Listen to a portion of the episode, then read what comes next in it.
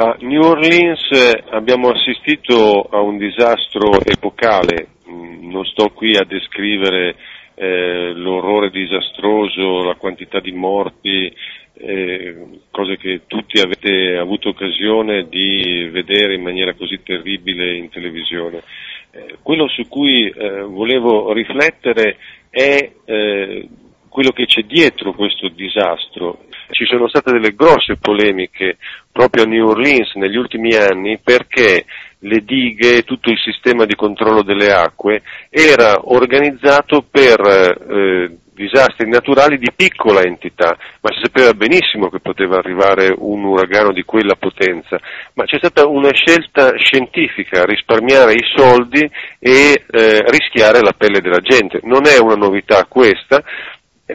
invece è una grossa mm, cosa inaspettata, eh, il fatto che eh, una città enorme, eh, di grandissima cultura, di grandissima civiltà come New Orleans sia completamente evaporata dal punto di vista sociale. Com'è possibile che una città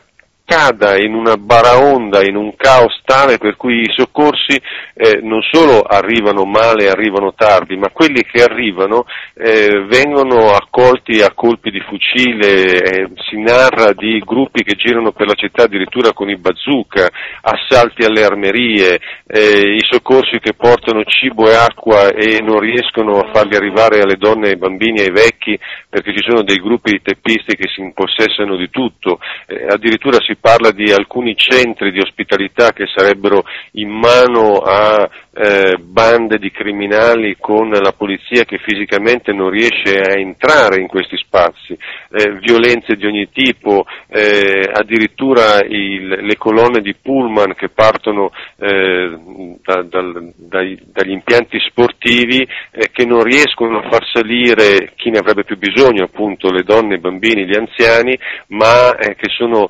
presi con la forza da questi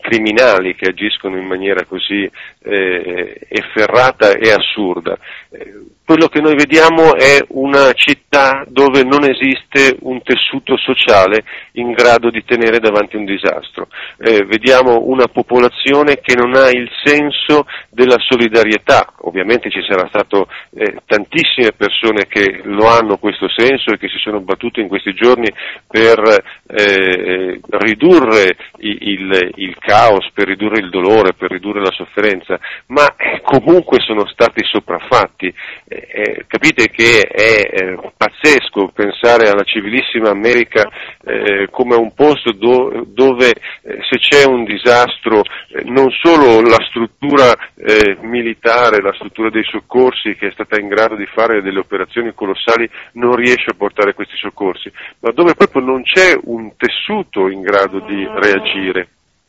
e eh, eh, tutte le interviste che troviamo sui giornali eh, ci parlano di autorità, di intellettuali, di persone nella strada che sono completamente sconvolte perché vedono la totale mancanza di, eh, di compattezza. È un segnale, eh, io credo, veramente dei tempi, di una situazione eh, tristissima e angosciante. Questo sistema sociale del mordi e fuggi, del consumismo, questa cultura delle suonerie dei cellulari, dell'inutile, del superfluo, eh, del consumismo a tutti i costi, dell'inquinamento, poi che cosa porta? Porta che non c'è più un, un senso collettivo della vita, non c'è eh, una capacità eh, di unirsi, di far fronte alle difficoltà. Eh, io credo che eh, il fatto di vedere con, con, gli occhi e con delle prove e delle misure così agghiaccianti eh, quanto la società